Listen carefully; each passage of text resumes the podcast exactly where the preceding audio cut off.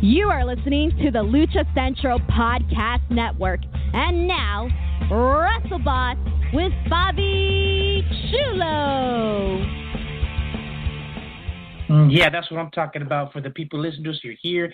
You're at WrestleBoss with Fabi Chulo. Don't forget, you can check us out every Tuesday from 7 p.m. till about 8:30 or so. We usually go a little bit uh, under that, but last week, as everybody knows, it just completely cut off at 8 o'clock. I was like, talking. Gustavo Lopez was talking about the UFC, bam, and everything just kind of shut off. So hopefully that won't happen today. And we're checking out, and it was actually something that was going on with Blog Talk. So hopefully we'll be okay today. Huge show today, and as you know, we've been uh, trying different co-hosts on. So when we were when I was talking to Kevin, I said, "Hey, I have I think somebody that would be really good for it." And on the line with us right now, she's gonna be able to hang with us for most of the show. Candy Girl herself, Candy Girl, how are you, my friend? Real quick before we get going, how are things going right now? I mean, this quarantine's got to be. I'm I'm I'm going to be honest with you. I was talking today uh, to my daughter when we were driving home, and I was like, man, you know, now like before it was no big deal. I was training, uh, trying to get myself in shape, getting ready for for wrestling to come back and all that. But then it's been so long. I was like, you know, today it kind of hit me that you know, like I can't even look forward to going to go see a show, let let alone go do a show or whatever. So how about yourself right now? Because the last time I saw you was at Compton Mania, which was I think like at the beginning of March or whatever. So it's been quite some time. What have you been doing since this whole quarantine? And do you miss it, or how much do you miss it?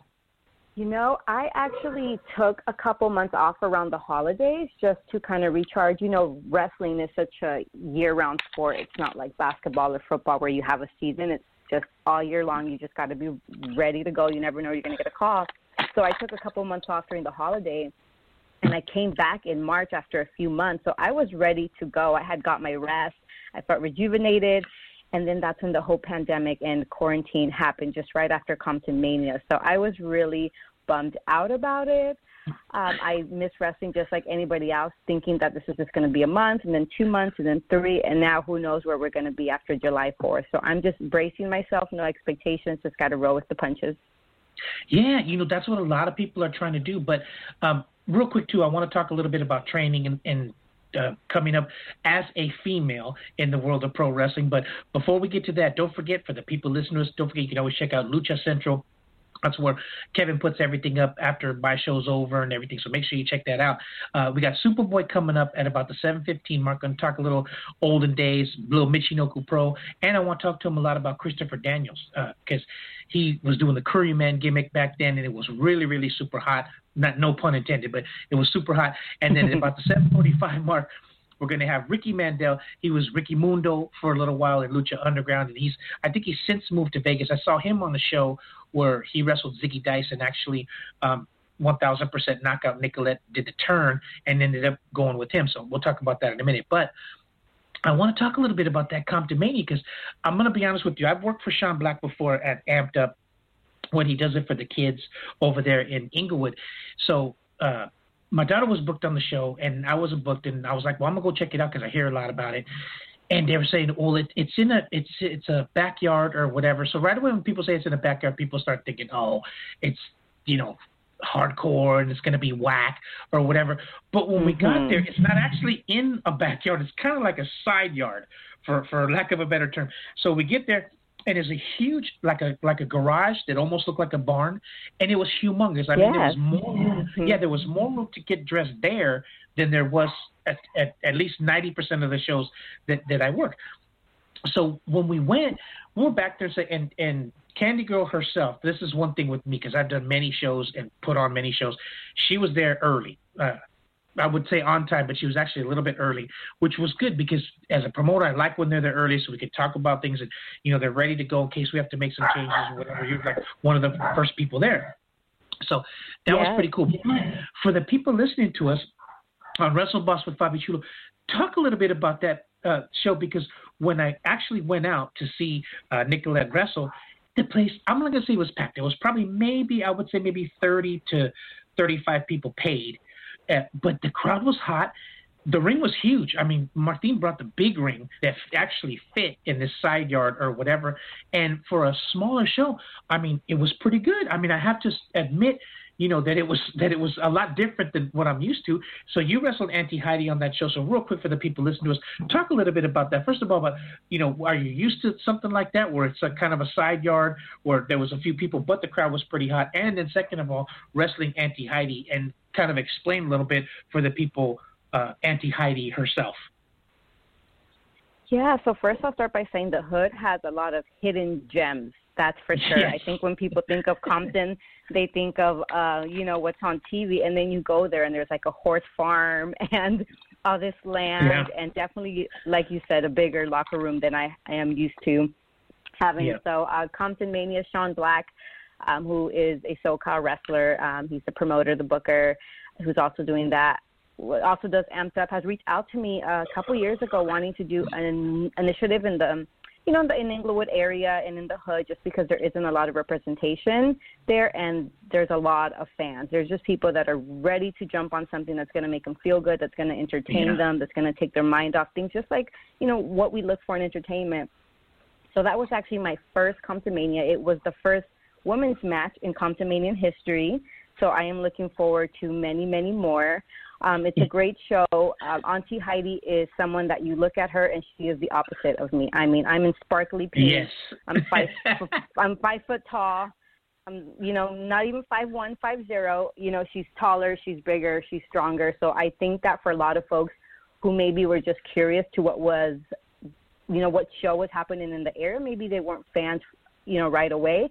They can see the image of me and her and it can re- it can register what's going to happen right? You know right. that i got a big obstacle in front of me that i got a lot that i got to do and i think that that's something that anyone can understand of any age. So that's what we're hoping to do not just get people that are fans but get more fans um, behind what we're trying to do.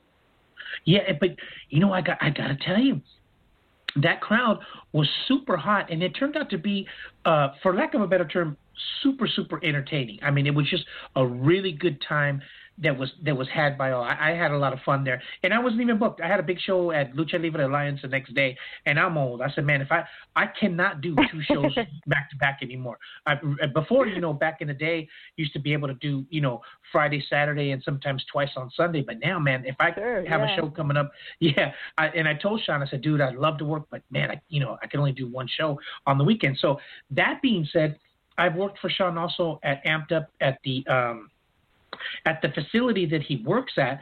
And that, you know, the first time I was there, it was so nice too because you kind of get dressed in the pool area, which is cool just to be covered. And it has a jacuzzi. And it was funny because the first time we went there, Nicolette and I, and they were like, wow, there's actually a bathroom and a shower at at this place or whatever. I know we're so spoiled. yeah, I, I mean those for the people who don't understand independent wrestling or whatever, little things like that are are kind of huge. I mean, it's just cool to be able to, if you want to get in the jacuzzi afterwards or whatever, and just kind of relax, or even just to be able to change in the stall if you want to, or whatever. It, it kind of makes a huge difference. So I thought it, it was pretty cool. Huge difference. Yeah. yeah. Especially when the promoter takes care of you because they also bought uh, like pizza and they had chicken and you could see everybody when they brought they're like oh that's for us and they're like yeah man we got we took care of you guys and everybody was like all right so that show amped up that's where I first met you um as the amped up show that was over there at the facility so I who did you wrestle on that show I remember I remember first of all I remember seeing you wrestle and then there was a slight altercation in the back. You don't have to talk about that if you don't want to. And I was like, what's going on? They're like, well, that's Candy Girl. I said, that's, I said, oh my God. So th- who did you actually wrestle on that show? Because that's the first time that I actually met you. Yeah, that was at the Ability First um, venue here yeah, in Inglewood. What it is. Mm-hmm. I wrestled with Eliza Hammer. Um, okay, that's yes.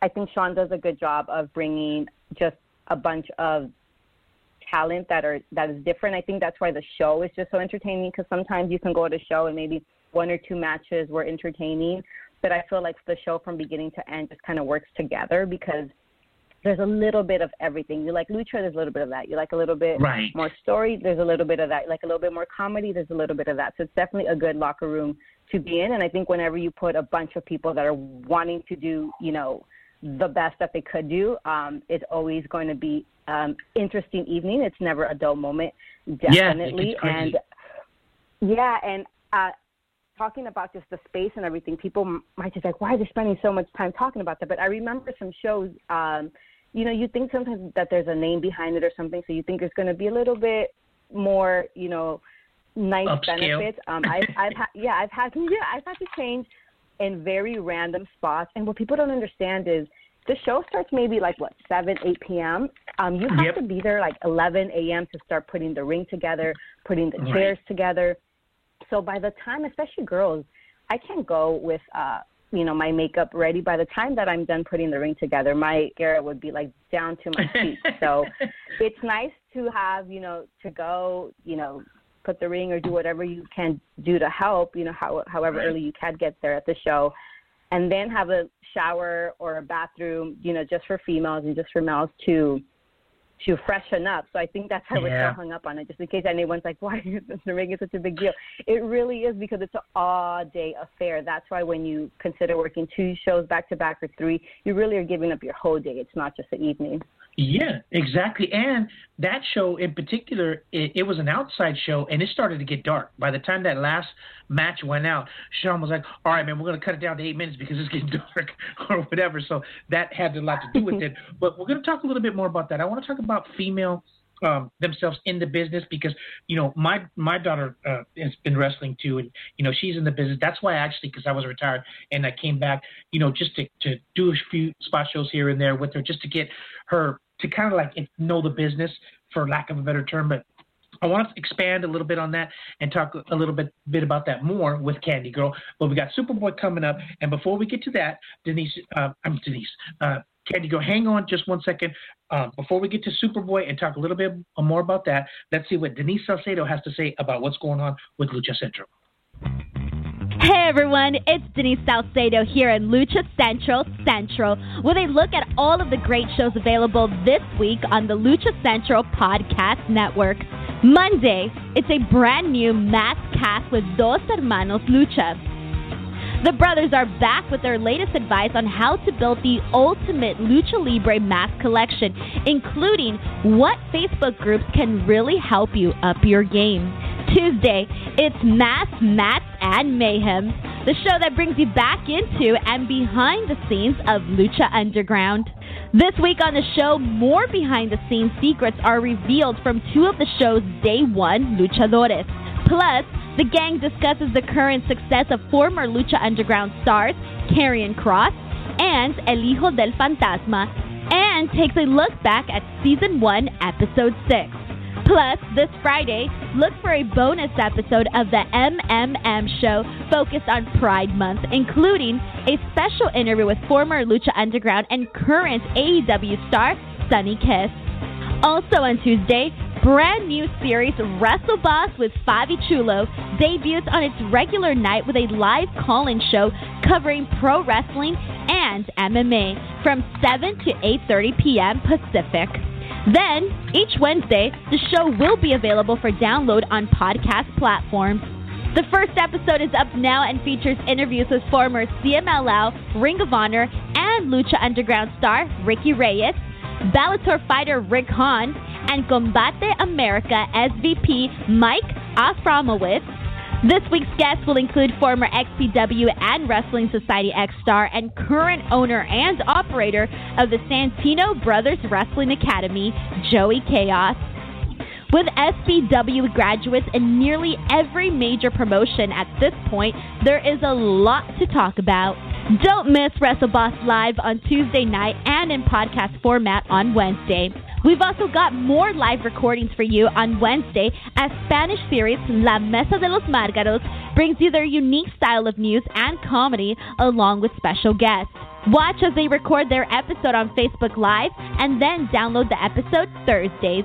Also on Thursday, it's Straight Out of the Bodega with Papo Esco with special guests PWR Training Academy graduate and AEW star Jungle Boy Jack Perry. Papo and Gabe talk with Jack about his training at the Academy, his time in the NorCal indie scene, and his signing with AEW. On Friday, we've got the number one Lucha Libre show on the U.S. charts, Lucha Central Weekly, and the number one show wrestling related, period, on the Mexico iTunes wrestling charts.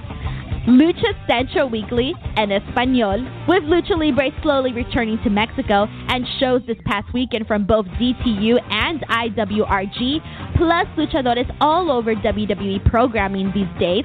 We've got two packed shows for you. Be sure to subscribe and follow all of your favorite Lucha Central Network series on your favorite podcast platforms.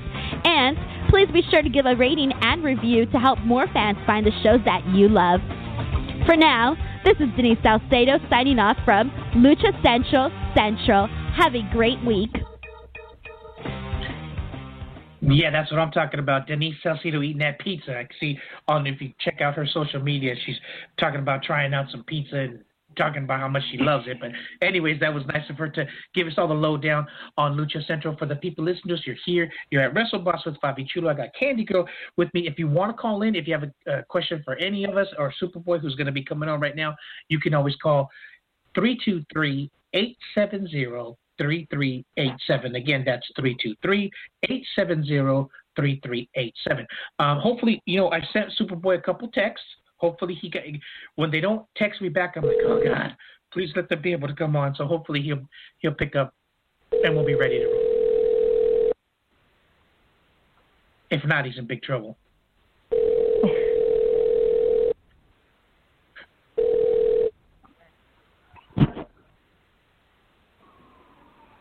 Sergio. Yes, sir.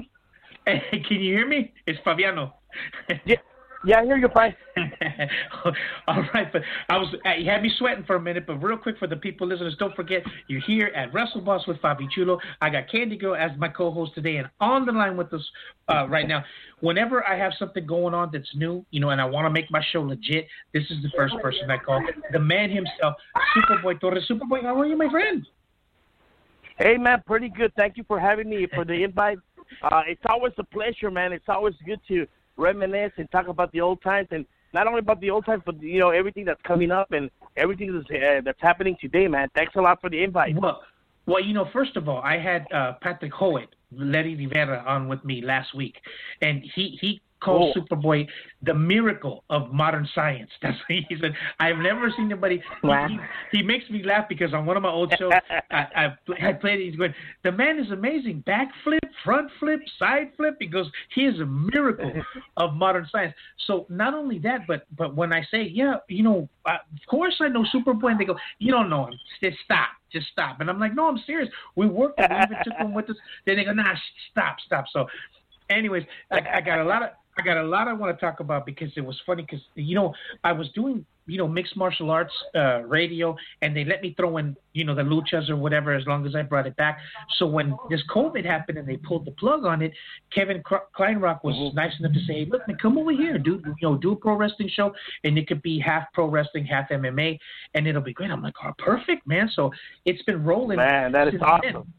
Yeah, but so well, I wanted to get Superboy on because I wanted. To, it's funny because I was working for Lucha Libre Alliance because I had been retired for a while, and when I got back, uh, the first person I saw was Superboy. He, I think he brought Legacy or whatever to come and work, and I saw him, so we were able to talk. And Platanito was there, and it was great. But I saw Antonio.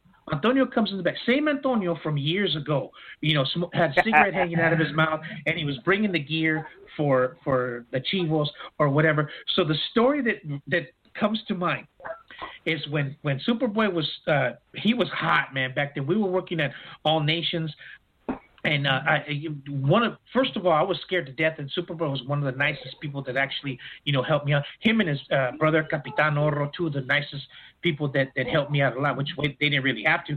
But it was funny because we got to be friends, and I don't know why. I just happened to be at your house. I think we were trading some RF videotapes or whatever, and it was late, late uh-huh. at night, and you were you were leaving for Japan the next day, like at five o'clock in the morning, and you go, dude, Antonio was supposed to make me some gear, and he never showed up, and I don't know what happened. He's not answering his phone, and I don't know why, but it was already close to like maybe one o'clock in the morning or something, and we hear a knock at the door. And I go, dude, somebody's at your door. And it was Antonio. he brought that gear at like one o'clock. Do you remember that? Yeah, no, yeah, no. Not only that, but like it, it, this happened every time I went to Japan. but you know, he he was nice enough that time to come over to my house. But you know, I would go to his house at three in the morning. He would call me like around three in the morning to, hey, your gear is ready. I go, oh shit, let me. I would go pick it up and then drive to the airport from there. yeah, yeah, it was But, you know, funny. amazing, amazing work, man. He is yeah, he is so awesome. You know, he never took measurements. He never took measurements. Um, he would look at you and just you know get the measurements by by just looking at you, and it was incredible because some of the nicest masks that I ever got was from Antonio because they Yeah. fitted like a glove, brother. They fit fitted like a glove, and it was just something else, you know. Yeah. And thanks for thanks thanks thanks for Antonio, man. yeah, and and it was amazing back then because uh, All Nations was far and away the hotbed of, of lucha libre back then. I mean, they used to do shows that were just freaking packed, man. So we would we would have the shows there, and and uh, Capitan Oro and Superboy were, were super hot back then.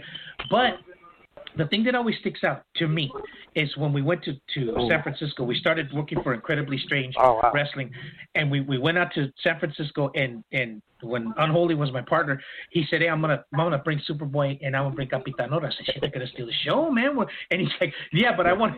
So we went to make a good impression, and we took you guys out there, and this is where I uh, had the utmost respect for Capitan Oro, and hopefully he doesn't get mad because I tell this story, but I don't I, I don't think he can care either way. So we this is this is how it was back then. And Candy Girl, I know you're over there. Uh, I- I'm gonna get you know we're gonna bring it all around, but Candy Girl's my host right now. I'm sorry, Candy Girl, say hi to Superboy real quick. No, no worries. I didn't want to interrupt, but it was very nice to meet you. No, likewise, it's a pleasure. Big So- pleasure. Thank you. so we get we get to the airport, and this is before all that that TSA and all that stuff. So Capitano says, "Hey Fabiano, come here." I say, he goes, "Do me a favor, go to the Burger King, get the biggest size uh, soda that they have, fill it with ice, and just put about half of Coke." And I'm like, oh, okay. So I come back. He pulled out a liter, not a small bottle, but a liter of Jack Daniels, and filled it up and and he, and then our plane got delayed. You remember? So he said, hey, Yeah. go, go get some more ice. So I went got. So he had probably two two drinks or whatever. So we go to get on the plane, and the plane was empty because we're just going from LA to San Francisco, and th- there was wasn't very many people. So we start walking towards the back, and there was a, a little morenito that was asleep by the window. So we, I go, he goes, hey, uh-huh. sit, sit, sit over here with me. So he sat next to him in the middle seat, and I sat on the end. And I'm like, what the hell are you doing? There's, a, there's plenty of room. He goes, hold on. So we take off, and the waitress comes, and she goes, would you guys like anything to drink? I said, yeah, I'll take a Sprite. And he goes, yes, and I'd like a Coke, and my friend over here would like a Coke, too. The guy that was asleep. so she goes, okay. So she comes back, she gives me the Sprite. She gives him the Coke. She hands Capitan the, the soda for him. He says, thank you. Puts it on the on his tray, pulls out that liter, pours two two drinks. So we had two drinks. I go, this guy's a freaking genius. So that's not the end of it. We get to San Francisco, and Andra, remember, uh, she wrestled as La Chingona or whatever. That was the, the promoter. So Yeah. she comes and she goes, hey, man, I got everything for you guys. I got beers over here, whatever you guys want or whatever. So Capitan takes a look and he sees all the beers and he goes, do you have any hard stuff? And she goes, yeah, whatever you want. Bam, gets him another Jack Daniels, Jack and Coke. And I'm like, man, this guy's not, he's going to be messed up by the time we get. So we went out there, we went over some spots, never missed a beat. I mean, not one Yeah. man. Torreada, the hip toss, and boom, Yeah. se. Yeah. It was beautiful. It was beautiful. So we had, Yeah. I think he had two more drinks after that. And then Audra gave us money to get a hotel, but the we were out of there maybe one, two thirty in the morning. So we the plane was leaving at six. So we said, "Ed, just go to the airport." So we went to the airport and we stopped and got sandwiches.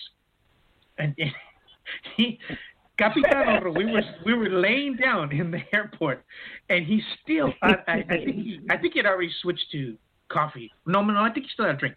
So he would he was laying down like that, and he'd fall asleep, and then he'd wake up and he'd take a bite of the sandwich, take a drink, and fall back asleep. and I said, this guy is freaking amazing. So we got home, right? Sunday we were wrestling at at Antonio's at All Nations, and I said, "There is no way that this guy's gonna make it. So Piloto Nuclear, he got all busted up, and James was was fixing him up. And here comes uh-huh. Capitan Oro around the corner with the beer in one hand.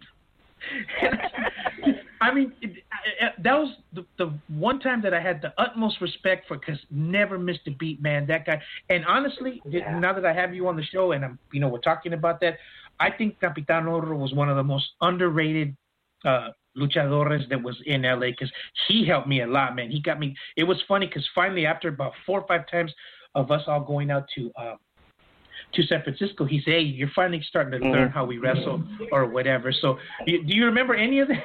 That's uh, Sergio. Oh, most, most, most definitely. You know, and you know, you hit it right on the right on the dot. You know, um, he was one of the most underrated wrestlers uh, in LA because you know he was a big dude, heavy dude, and he also, man, he he managed. You know, he was he he was a high flyer. He managed the ropes. He did everything. We went to a few places where you know people kind of laughed at us when they saw us and they were saying, "Este pinche gordito, a ver qué va a hacer," you know. And then we were, you know, we tore we tore down the house, yeah. dude. Yeah. And you know, we had a few shows where Sabu was the main event, and he goes, "Oh shit, here comes." Here comes Cap- Capitan and Superboy. Goes, why don't you guys take the main and we'll take we'll take the semi. yeah. Because you know you yeah. guys are gonna rock it. You know, yeah. It was it was well, like then, that. But yeah. We went, one, we went back and and uh Sergio the the unholy he's the one who who had the booking and he couldn't make it. He had to work. So he said hey can can you take the guys up there whatever? And I said yeah. So we took Piloto Suicida with us. Oh my god. They didn't even want to let you guys back in the locker room. They couldn't even get the people were so going so crazy that they couldn't even get back to the locker room. The people wouldn't even let you. I mean, they were so over wow. because you and him had been working for quite some time. So man, he was doing, you know, the, the maromas, and, and people were looking. Oh my yeah, god, yeah, and, and it was huge. Such such good times back then. But real quick. Uh, for the people listeners, you're here. You're at WrestleBoss with Fabi Chulo. I got Candy Girl uh, co-hosting with me, and we're talking to Superboy Torres, talking a little bit about going to San Francisco and things. I want to talk a little bit about going back to All Nations because here's one thing that I that I had been wanting to talk to Superboy about for quite some time. We were working there for, for a long time, and James Macias uh, Senior was one of the guys that helped. He used to he used to. Uh, oh shoot! Yeah, I gotta tell this story. I'm sorry. He, he used to he used to have a house uh, in Azusa, and his and Antonio when he would bring the, the luchadores from Mexico, instead of having them stay at a hotel, he would have them stay over there at the house. So um but he would have a big barbecue or he would make like mojarra or whatever. So Superboy was there. He had brought his kids who are wrestlers now, but they were little little kids, and he had a garage full of, of memorabilia, uh, Mas from Mil Mascaras, and all the, the little monitos from from AAA, all real nice and whatever. So everybody was drinking and it was like that. So Superboy's kids were opening the packages and putting on the mascaras. so, so I go, I go, up, I go up to Superboy, and he was getting ready to leave. And I said, "Hey man," I said, uh, "Do you have your kids?" He goes, "Yeah, they're right here." I go, "Man, uh, don't let James know, but they opened up all the packages and they put the mascots. So I go, come on, I'll show you. So we walk in there and he sees all the stuff all over the ground and he goes, he turns to the kids and goes, what's wrong with you guys? He goes, you know I'm going to get drunk. You're not supposed to be playing with the toys. okay and they and they turned around and left. But James was he's like, hey man, if it's Superboy, uh, it doesn't matter whatever. But anyways, we used to we used to have some good times over there too. I mean, it was really nice. But anyways, he, you know, James is one of the guys that that that brought me into All Nations, and that's how I met Superboy. So there's this white kid that James kept talking about. He kept telling Antonio, "Hey, bring this kid, Christopher Daniels. He can go. He can go with the uh-huh. luchadores or whatever." And he was like, "What?" You know. He, so he said, "Just try him, dude, or whatever." So he brought him down and he started working. So the point I'm trying to make is, you know, nowadays guys go to school and they stick with one school and they, they two or three matches and they think they're somewhere. But Christopher Daniels coming yeah. from wherever Chicago or where he was from to come to all nations and speak no Spanish whatsoever and work, he, he turned out he turned out to be like one of the best guys we had over there, you know. Well, you know what? Yeah, uh, I actually um, I, I met Christopher Daniels and you know, he was hungry. He was hungry for the business. I was I was looking. I actually I met Christopher Daniels the first time at uh I think remember when Bill and Jesse had their gym in uh, uh San Bernardino or Fontana Mhm. somewhere? Yeah, yeah. Okay, uh the Mhm. first time I went down there to train, he was head of the you know, he had he was in charge of a class. That's where I met Chris Daniels and then Uh. later on I, I kind of met him at uh, Manas with Antonio and a few places and yeah, you know, he, he great worker, great worker Yeah. uh, yeah. and always hungry for the craft and everything.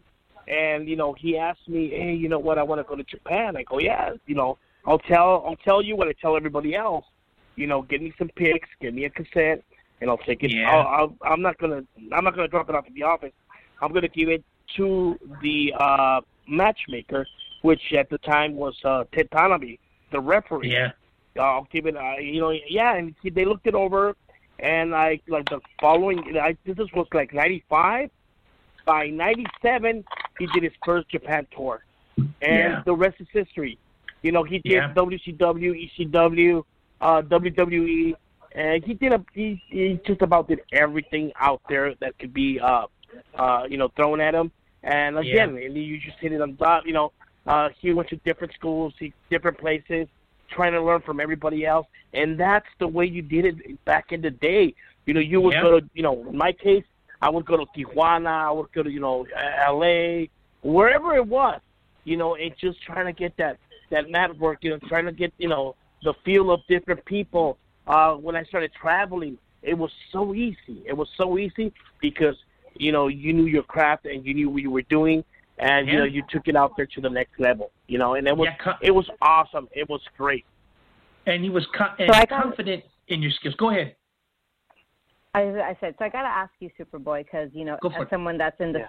SoCal scene, we understand how big um, your contributions have been and how things are changing now. So there's so many different paths to get to the level that you want to be. How important, talking about Japan, do you think that's important for a local wrestler to hit those marks, like Mexico and Japan and their career? Because things are changing and people are finding alternatives, right? But there's still a lot of value that maybe people are not seeing in the way that it was done before. So how important do you think that is for someone that's trying to make it in the scene now?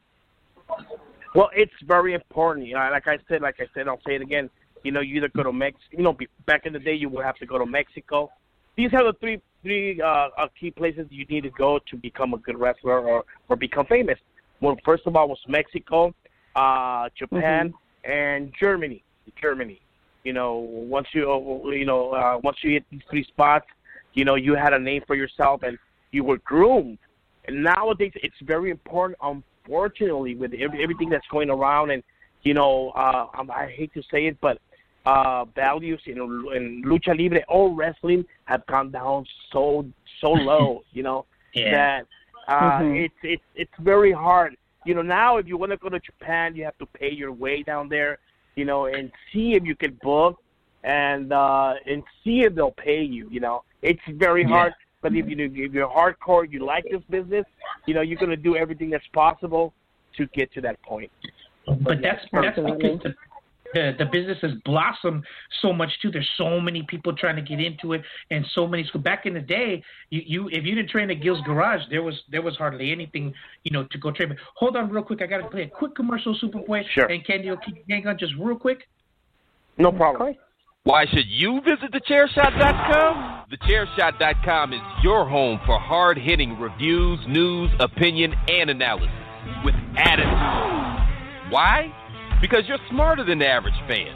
Thechairshot.com. Always use your head. Lucha-Masks.com by Pro Wrestling Revolution, bringing you, in partnership with Mask Republic, the Lucha Brothers, as well as Japanese legend Ultimo Dragon. Go to Lucha-Masks.com and fight Lucha Strong with masks from your favorite Lucha legends and Pro Wrestling Revolution luchadores. Stay safe in style and represent your favorite luchador. Get yours now at lucha-masks.com, powered by Pro Wrestling Revolution. You are listening to the Lucha Central Podcast Network. And now, Wrestle Boss with Fabi Chulo. Man, I got to remember to book the whole hour for Superboy because there's so much that I want to talk about. But for the people listeners, you're here, you're at Wrestle Boss with Fabi Chulo. I got Candy Girl uh, co-hosting with me, and on the line with us now, Superboy. We're talking a little bit about how you're getting into the business and really want to want to prosper and and get get your name out there and everything like that. But I got I remember when uh, I was talking to Superboy. I think we're talking on the phone, and he was like, "Yeah," because he's getting ready to go to Japan. And I'm like, oh yeah, you know, we're talking about. It. He goes, well, you know what? They want to do this new gimmick, and they want to make me the ball. And I'm like, the ball? And he goes, yeah, uh-huh. kind of like a beach ball, because there were gimmicks big time back then, like uh, uh, Super yeah. Dolphin and all those guys. And and I'm like, well, who cares, dude? I go, shit, you're in Japan, be whatever they want. And you're like, okay. And they, I think that that's when they ended up making you the convict or whatever out there. But then when he came back, he goes, "Hey, bro," he goes, "I got in trouble," and I go, "For what?" And he goes, "Well, this this guy wanted my mask." And uh, you know, I said, "Hey, well, well, you know, how much does he want?" And he said, uh, "Nanino, Naniwa Crab or somebody was translating." Said, "Hey, the, the yeah. guy says that'll give you five hundred dollars for it." He goes, "So I took my mask off and I gave." He goes, and they come running out and they throw it to him. They go, "You don't take the mask off." And, and you go, "But I, I heard five hundred. I took my mask off." So for the people listening, that's how, that's how serious it is. The luchas in Japan. You don't show your face. The the the the heels go on a different bus, and then talk a little bit about that. Oh yeah, most definitely. It was it was really weird because from the first the first day of the tour that we, the first tour I ever did, uh, we we just got off the train. Uh, we just walked like maybe 200 meters, where we were intercepted by the great Sasuke. Sasuke. He was driving in this in this in this uh, in his car, and then he had like he had like the van where all all the publicity, and he was in a mask, dude. He was in a mask talking on his cell phone. As soon as he saw everybody goes, "Hey, hey, hey, put your mask on!" I go, "Dude, we're in the dance uh, uh, train station. Yeah. Put your mask on." I was like, "Oh, yeah. oh, fuck, okay." Dude, we we we went all the way to the place that the the show was gonna be, and all through the ride we wore our mask, and um, yeah. and I was like uncomfortable because you know you're not used to wearing your mask 24 seven, you know. Yeah. And uh, yeah, so we got there, and you know, dude, uh, the people just just got all around. You couldn't even get to the place once we got there. And you know, it, it's it's a tradition that they have, and it, they're really really hardcore about that. Uh, yeah. We would uh, go in the bus, and like two miles before you got to the place, you have to put on your mask inside the bus. Yeah. And then uh, we would pull, we would pull over, and then another little another little bus would come and pick the heels up, and yeah. heels drove on one side, and then uh that we went on one car, and then the baby just went on another bus. That was you know that's how much they protected the business, you know, yeah. and uh it, it was just crazy, man. It was just crazy, you know, especially when you're not used to but that's what I'm talking about. They take it serious over there. Here, it's a little more show, and you know, it's it's a little different. But that's why I think that you know they they're so successful out there with New Japan and all that because you know they do take it so serious as sport. Because if you're not in shape and you go out there, they're gonna kick your ass, right? Oh yeah, almost definitely, dude. You know, it's they're unforgiving, dude. They're unforgiving.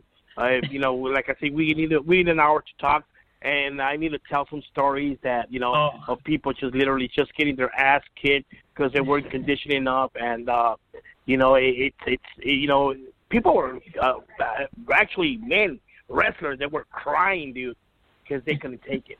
You know, it, it was well, it was really hard, and you wrestle well, you, on a daily basis, every yeah. damn day. Yeah. yeah, and we were talking about know, that because I was, I was telling Candy Girl I could do one show uh, uh, for the for the weekend, and that's it. Because if I have to do back to back, it's not going to happen. But anyways, you know, we definitely got to got to got to get you back on so we can talk a little bit about, more about that. And plus, you know, the the Sons are carrying on the tradition. It was funny because the first time I saw them wrestle, I'm like, oh my god, it's just like watching Superboy and Capitan Oro all over again. It, it's the it's the yeah, same style. It's just like watch, and it's huge. And they know, you know, when same thing like you were talking about when they book them it's going to be a show. You know, they're going to put on a show. But anyways, unfortunately, we're running up against the clock. I got to get you back on so we can talk a little bit more about that. We can talk about Tocayito, uh, when we used to flip for the beds in, in the hotel. Or when uh, yeah, well, the, definitely. Yeah, when we used to take My the offer to him to go to Japan. Yeah, for sure.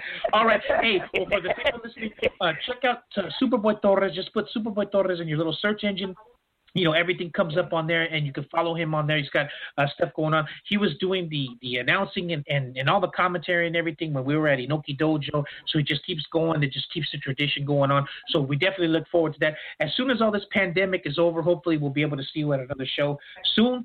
And it'll be just a slamming time. Anytime i'm there and superboy's there it's like the best time i have. Because all we do is just talk shit about how we used to do things back in the days and get, get beat up. And talk about Most the bomber. definitely and you know, and all kinds of Yes. stuff like that. So we'll definitely, we'll definitely have to talk about that. So hey, I appreciate you coming on. Please tell the whole family, uh, you know, I said hi and all that. It's funny because I hate to sound like an old man, but I remember when the when your your oldest son was going to preschool and we walked him over there for Yeah. breakfast and everything. That's it was ridiculous. So all right, Superboy. I'm Yeah, really- yeah, thank you so much. Mask.com by Pro Wrestling Revolution, bringing you in partnership with Mask Republic, the Lucha Brothers, as well as Japanese legend Ultimo Dragon. Go to lucha-mask.com and fight Lucha Strong with masks from your favorite Lucha legends and Pro Wrestling Revolution luchadores. Stay safe in style and represent your favorite luchador. Get yours now at lucha-mask.com, powered by Pro Wrestling Revolution. If you're listening to this and you haven't visited luchacentral.com, it's time to do it. LuchaCentral.com is the online home for Lucha Libre, where you can get all of the top news in English and in Spanish. Find the best curated video content and original content not seen anywhere else. Find when Lucha Libre events would be happening in your area. Find photo galleries from top photographers covering Lucha Libre around the world. From weekly polls to annual awards seen and read by top executives in all of the major lucha libre promotions across the globe. And on top of that, it's free. LuchaCentral.com, your centralized place for all things lucha libre.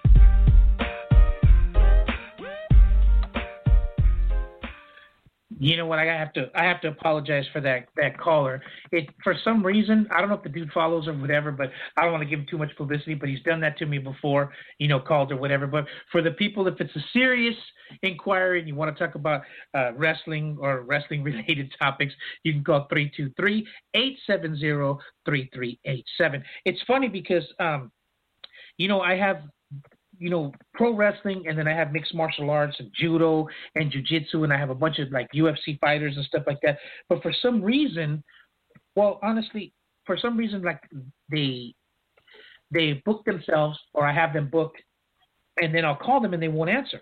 And I forget most of the training, and everybody's gone back to training. They usually train between like seven and eight at night. So I tell them, hey, don't forget, you know, I got you booked. Oh yeah, yeah, I'm not gonna forget or whatever. And then I call and they don't answer, or they they call me the day before and Oh, go, no. bro, I forgot, I forgot that I have training or whatever. So let me let um Ricky Mandel know that we're, that we're calling. I'm sorry, but I hate to do stuff like that on the air. But if not, then he won't pick up. Uh, so, uh, God, yeah. No, Sorry that's part that. of being live. Yeah, Not exactly. everybody does live for uh, not everyone And- does live for a reason. and that's- so we just got to go with that's it. part, that's part of being live when people call and say stupid stuff like that or whatever. But it's happened before. I had a uh, like we're gonna talk about that later because I I had a, a few women on mixed martial arts fighters and stuff like that, and and that's happened before where they ask them start out cool then ask them something silly and I have to cut them off. But we're gonna talk about that later on too because for some reason. In the independent scene with the girls and all that, they've been having some problems. So I want to expand a little bit on that. I don't think anybody would Yeah. would do that to Candy Girl because first of all, there's so many people like myself and Sean Black that kind of watch over them, and and it all depends on the locker room too, man. You got to have a handle on that thing and make sure you know that you keep everything on the up and up. So let me give Ricky Mandel a quick call. Hopefully he's gonna pick up and we can talk a little bit. Then hopefully, if uh, Candy Girl, if you could stay on for a little while, we want just want to run a couple of things by you real Hello? quick. Hey, Ricky Mandel, it's uh, Fabiano. You're live on Fabi Chulo and Wrestle Boss. Are you there?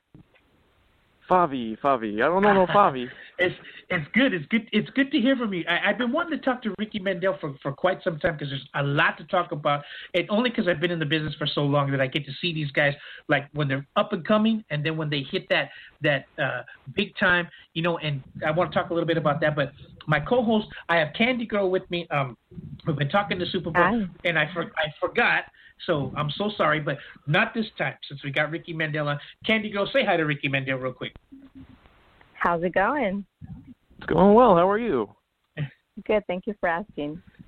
Good. It's, it's funny because we were talking about the independent scene right now? Well, first of all, there's nothing. You know, right now everybody's kind of on a hiatus, on a break. Mm-hmm. But we had a couple of really good shows right before the pandemic. Compton Mania had a uh, for lack of a better term, I hate to use this term, but like a backyard type of show, and it was pretty cool. It was packed, and the people were hot. And then I went to go work the next day at Lucha Libre Alliance, where Ricky Mandel has worked, the Lucha Arena, which mm-hmm. is in mm-hmm. the middle of South Central LA, Florence uh, in Main, and you you literally get dressed outside, where it's kind of for another lack of a better term, junkyard type of thing, and then you come in and it was I mean it was on fire. Everything was was you know that place was packed and everything was going good. Then this pandemic hits and just screws everything up. So I want to talk a little bit about you know, Lucha Underground and all that, of course. But at this moment, Ricky, you know, how are things going for you so far? I can see if everybody follows him on his social media, you've been training and, you know, staying in shape, but I don't think I've ever seen you out of shape. But so right now, at this moment, you know, with the pandemic, and we don't even know when we're going to be able to see another show come or whatever, how's everything going for you right about this time? At this very moment, um, things are actually beginning to pick up again with uh, training.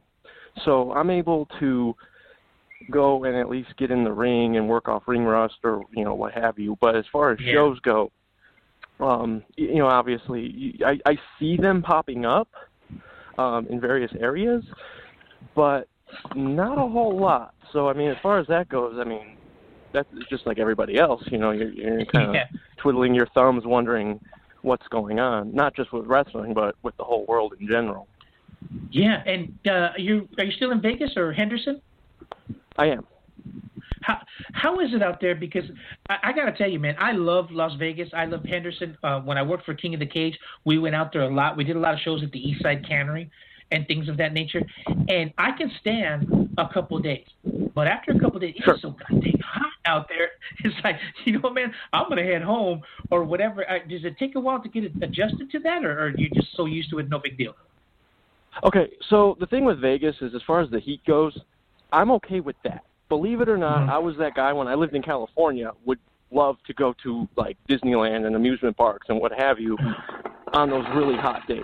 The heat doesn't bother me, but believe it or not, it's the winter that gets me because it's this like dry, just like dry, cold, yeah, and it just like goes through your bones. Now, keep in mind, I was born and raised in Illinois, so, oh, and, and looking back, I, I remember I have pictures of me wearing shorts in the winter in Illinois.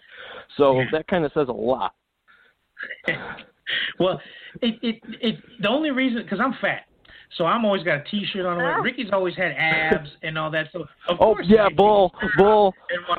No, I I know when you were younger, you know, uh, but now now I mean, you know, Ricky. That's why as soon as I see him, you know, the abs. I tell him, go get dressed over there. We did a show for Ruben Iglesias, I think, or something. And I said, man, go get dressed over there. Don't even come anywhere near me. But you know, talking about that, I want to talk a little bit about that too when you wrestled Ziggy Dice over there for for Ruben, but you know, of course, when I when I said that I was, I always like to announce my guests as soon as I get them locked in. I like to put it up because a lot of people, for some reason, they're afraid to to call in or talk on the on the on the air. But they'll send me emails and they'll send me messages and stuff. And of course, all they talk about is Lucha Underground. Well, ask him about this. Ask him why he didn't do this and what. And I'm like, okay, so I know you. I don't know if you're tired of talking about it or whatever, but it does come up as soon as I say that, that I'm having you on, and everybody says the same thing. He he now, me personally, I, I kind of thought it was cool, you know, because you were doing the, the the one gimmick with the mask and, and everything like that. But the Johnny mm-hmm. Mundo mm-hmm. thing, when you kind of played kind of craziness and kind of came, I thought that was, I thought they could like really run with that. I don't know if it stopped kind of because it kind of got the you know the season was over or whatever, but not just because you're here on the show and I have you on. I thought that was pretty cool, and I thought they could run with that a little bit more. So I want to talk about that, but talking about Lucha Underground because we talk a lot a lot about that here, but I just thought it was so different. I thought it was pretty cool. The the the thing I remember the most is when they just started. I don't know if it was the second or third season, and they had Vampiro on, and he was like, uh, coming out of an insane asylum, and he's bald, and he has his his, his uh, shirt tucked up to the top, and they're showing him. They go, "Do you have any thoughts of suicide?" And he goes, "No." And they show him just getting hit with some light tubes and bleeding all over, and it was just really cool. I thought it was cool. So, talk a little bit about that. I mean, first of all, when they approached you and said, "Look, I think this is what we want to do. We want to make you Ricky Mundo or whatever." I mean, I know you you don't want to go. Well, that's not what I want to do. I want to do. So, talk a little bit about how that all came about and because regardless of whatever, it's it's kind of propelled you into like a, you know the upper echelon of, of the lucha scene. So talk a little bit about that because the people just want to know. For sure. Um, so that actually started when um, they came to me with uh, uh, Trece when I was doing the Disciples of Death stuff, and right.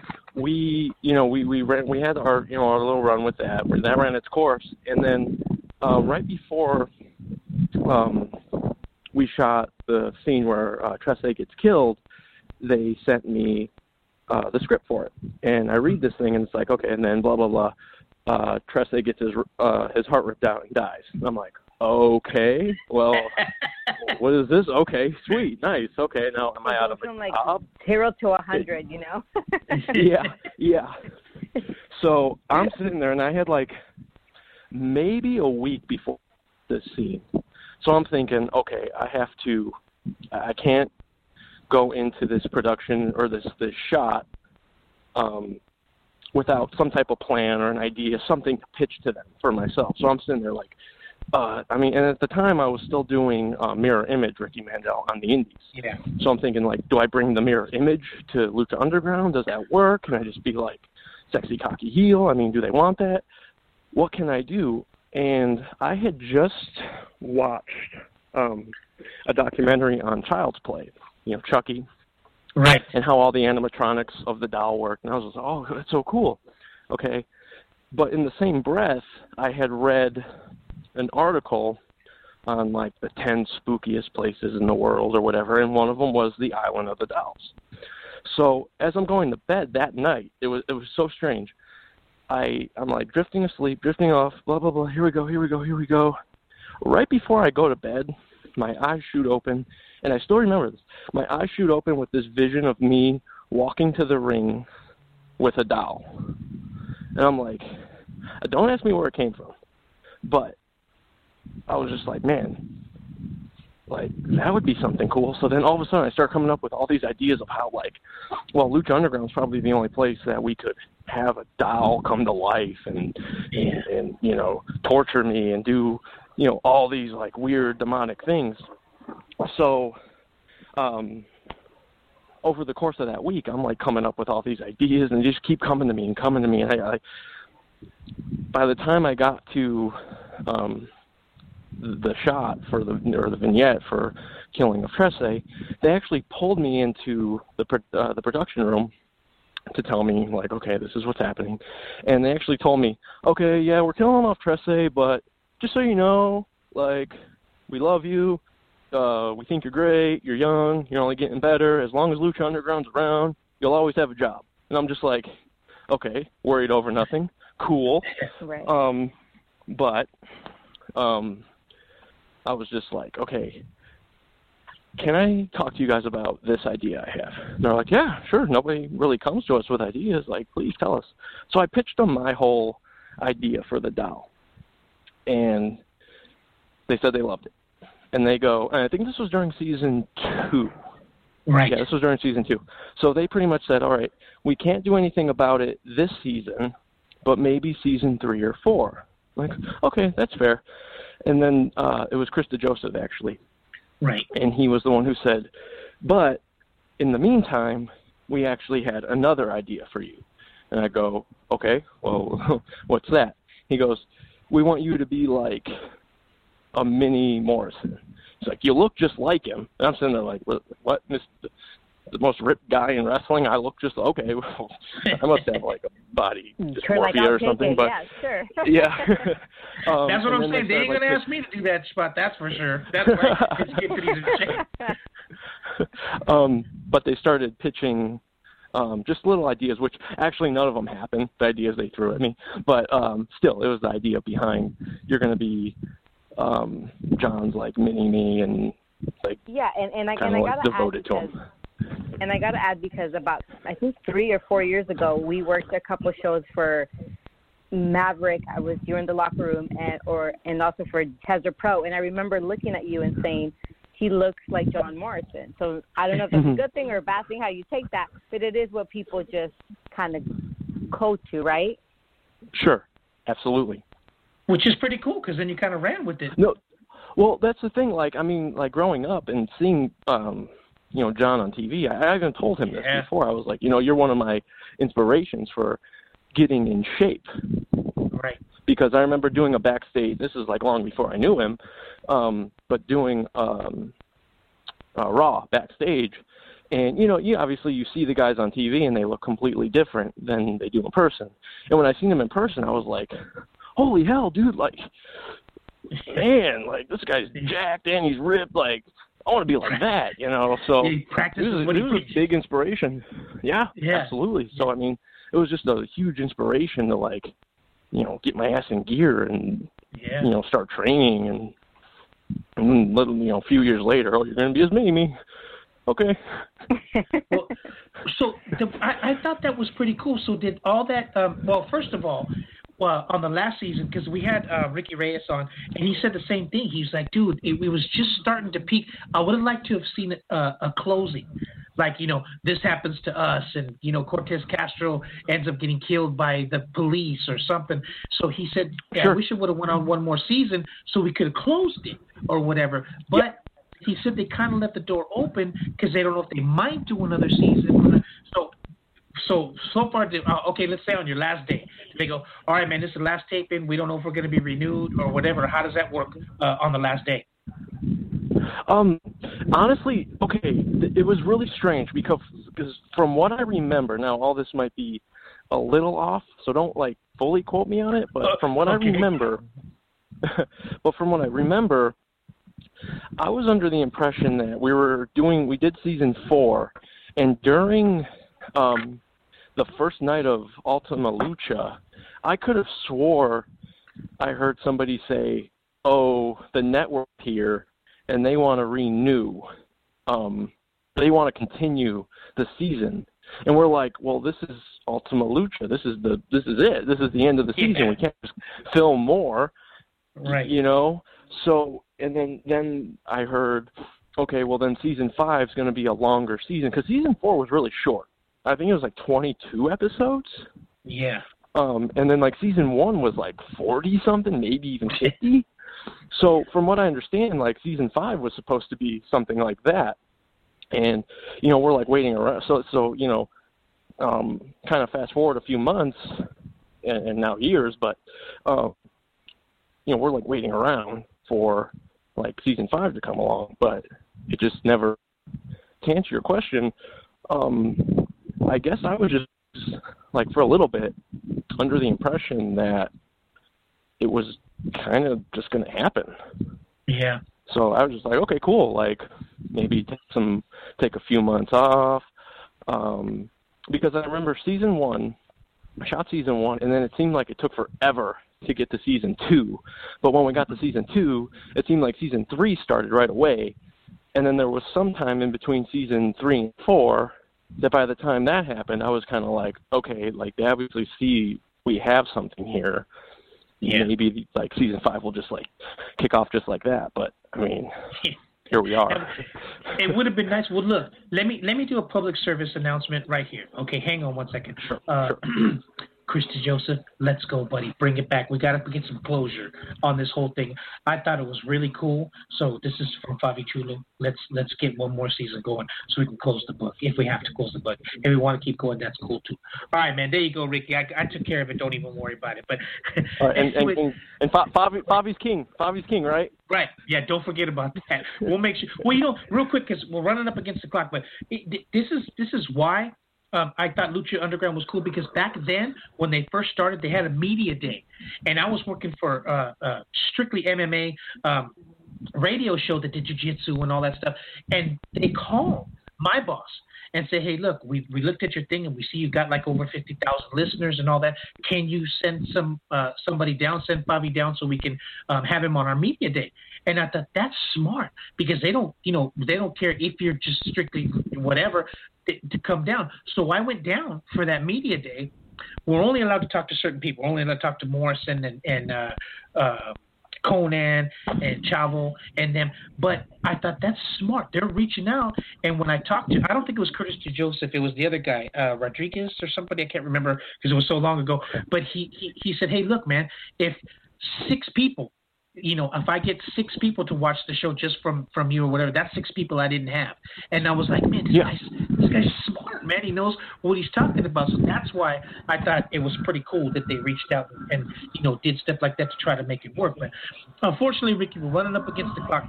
I got to maybe get you back on so we can talk a little bit about the independent scene because I wanted to talk a little bit about when I saw you at Ruben Show because I hadn't seen you for a while or whatever, and it was just Yeah. like the same thing. I was like, man, guy's never out of shape. He's always he's really you know working. You know, he's taking taking the taking the sport serious.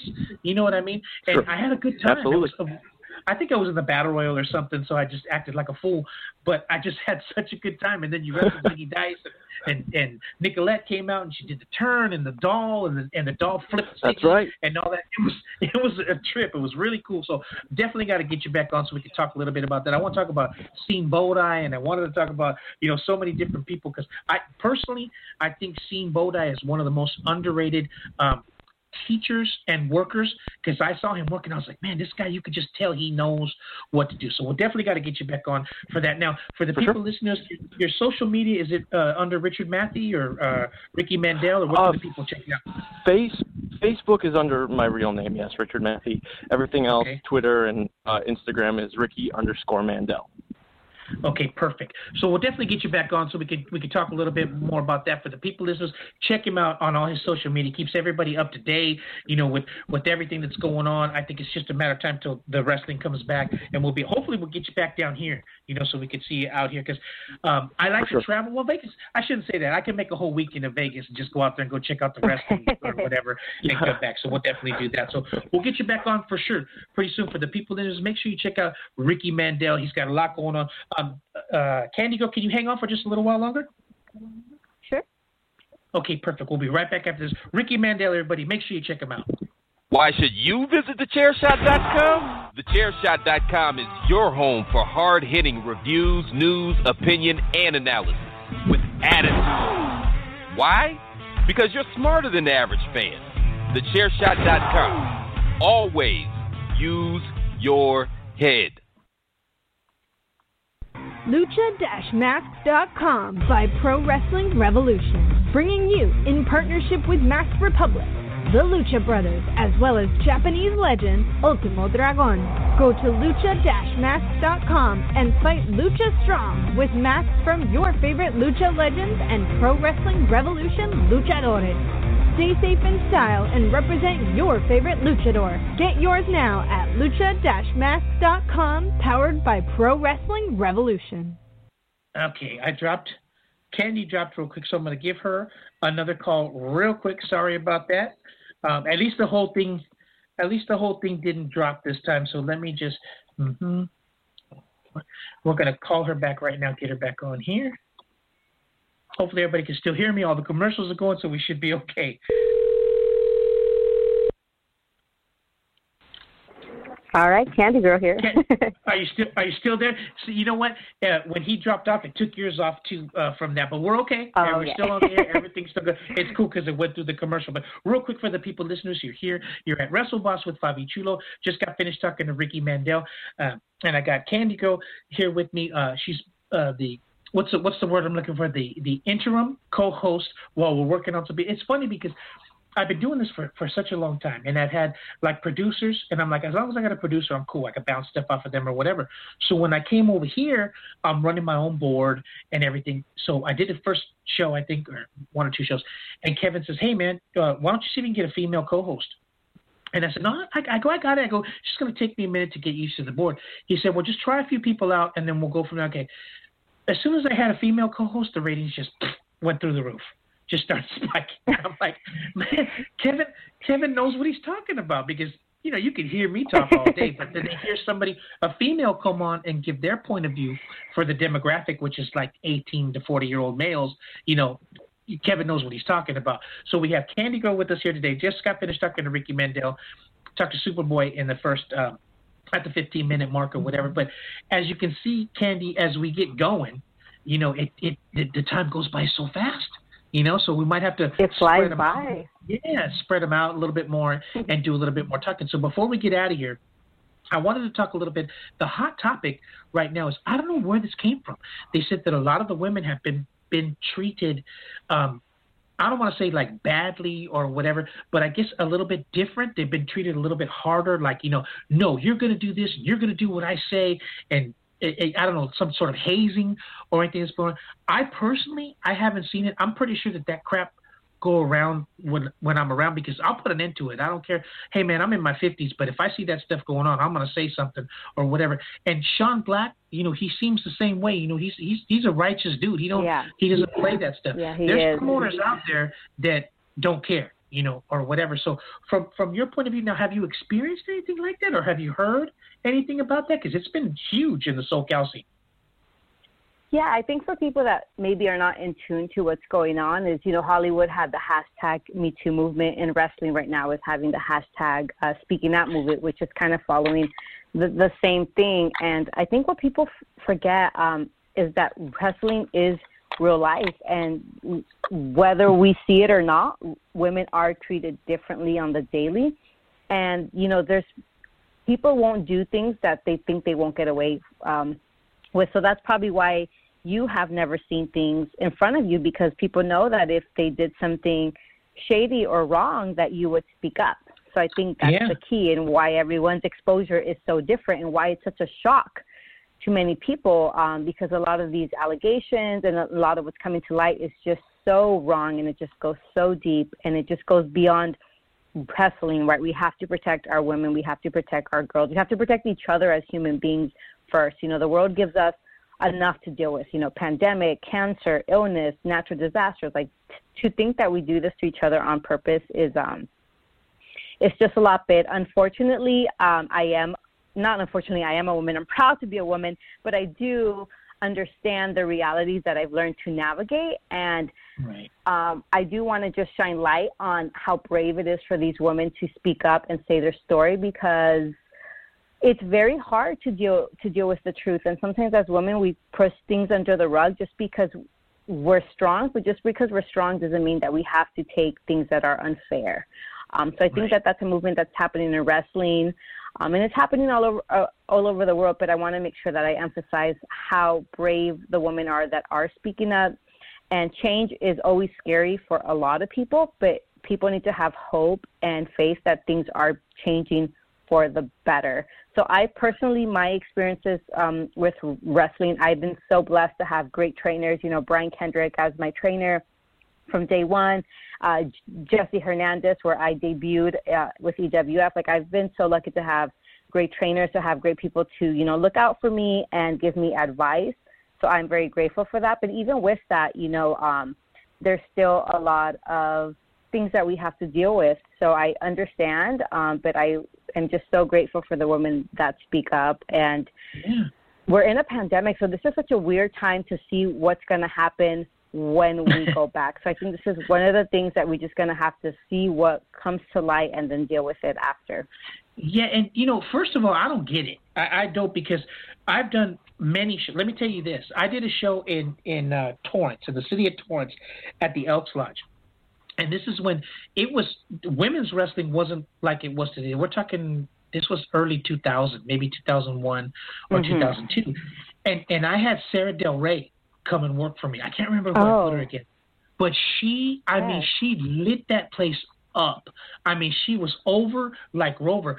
So my thing was, Mhm. I wanted to come back. I mean, this girl's money, so I made sure she was that you know she was taken care of, you know, money wise and She's whatever. she great. needed, because I wanted her to come back.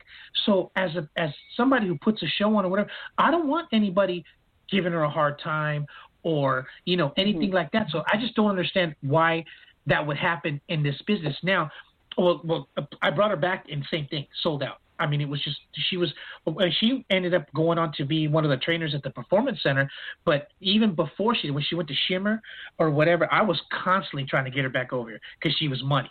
So and she's amazing, Yeah, and- amazing. and that's the thing that you, because a lot of men don't think like that. They don't Right. imagine how it could happen. But I think what the teachable moment is here is that there are people that think like that. So that's why we need those um, extra eyes to, to you know, to, to look out and, and have our backs because that is Yeah. unfortunately a pressure, not just in wrestling, but in show business and truly in life. And this is something that I learned uh, very young in my life, um, a, a lot younger than I feel that I should have.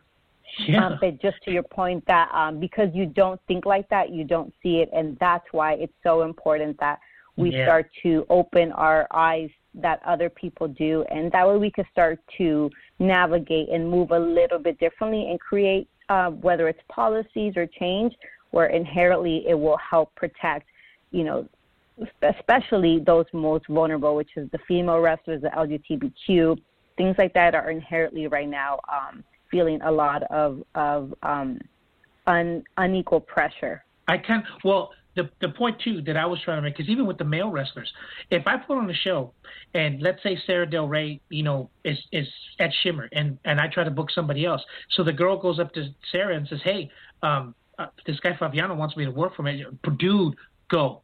He'll take care of you. I don't want to say, dude, I had a horrible experience. You know, take your chance or whatever. So that part of it, Mhm. Right. I, I do kind of get it because I've had partners and I've had people that are wrestlers that like are on steroids and stuff like that, and they get the rage, and and I've had to literally, you know, Yeah. grab us, hey, dude, pull it back, dude, you gotta take it easy. Not even just with the women, but with the men. You potato somebody, they're not gonna let us come back. You know, you got you got you got to take it down a notch.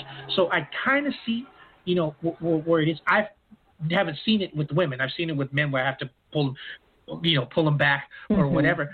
But Yeah. to me, it just it it's it's if you're out there, if you're a promoter or a worker or whatever, you, you can't do that, man, because that's what's going to happen. You're going to get that rep, and you, you they'll blackball your ass in a minute. You know, like I say, hey, this guy doesn't know how to act in the locker room. I saw him yelling at, at women, whatever. You're done, and then that's it. So it's it's a struggle enough to get to the top as it is. Why you'd want to bog yourself down with something like that, I have no idea. But real quick before we get out of here, um, you know, you've been. I got to tell you, I not that I forgot about you, but um, I've been working with uh, some different promoters that have been trying to put some shows together. And the first thing they say is, "Hey, man, could, you know, could, we would like to get a girls match."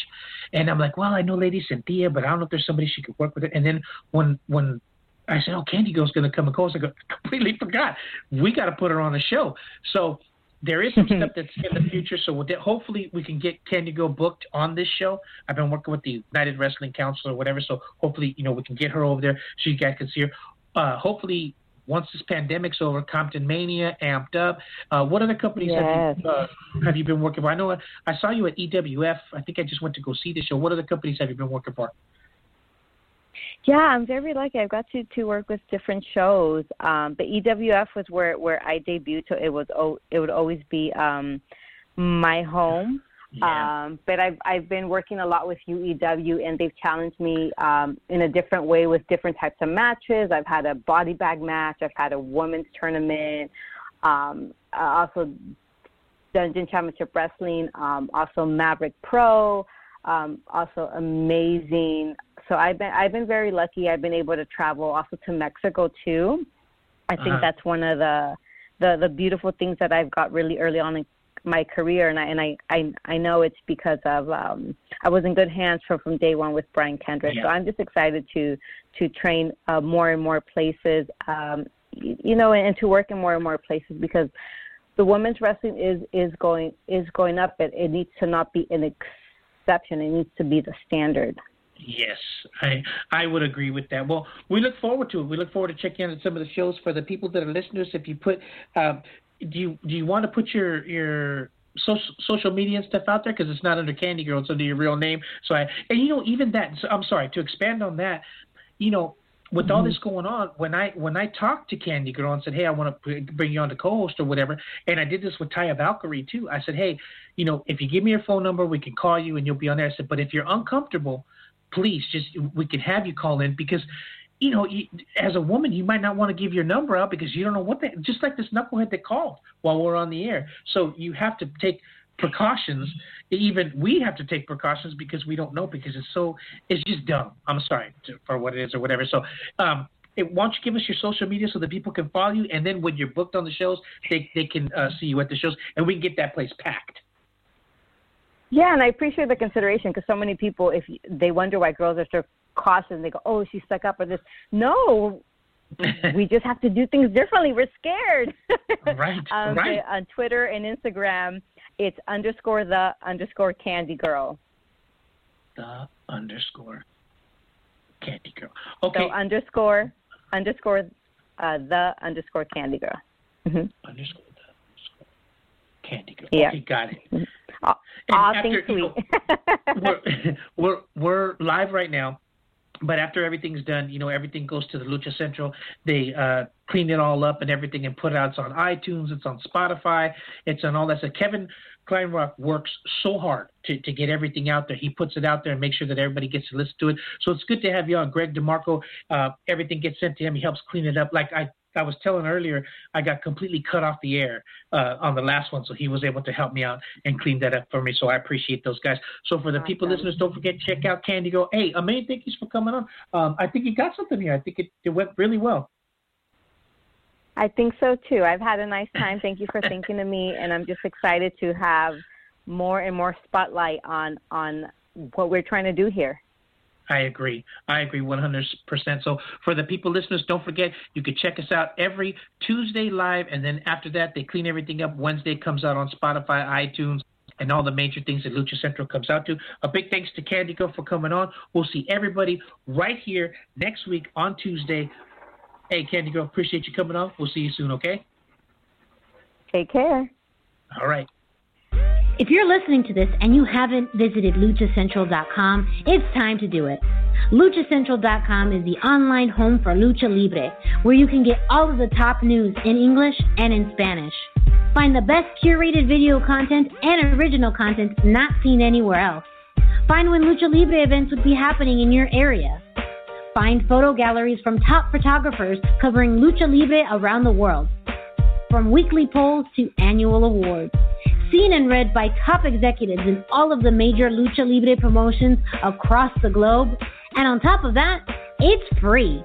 LuchaCentral.com, your centralized place for all things Lucha Libre.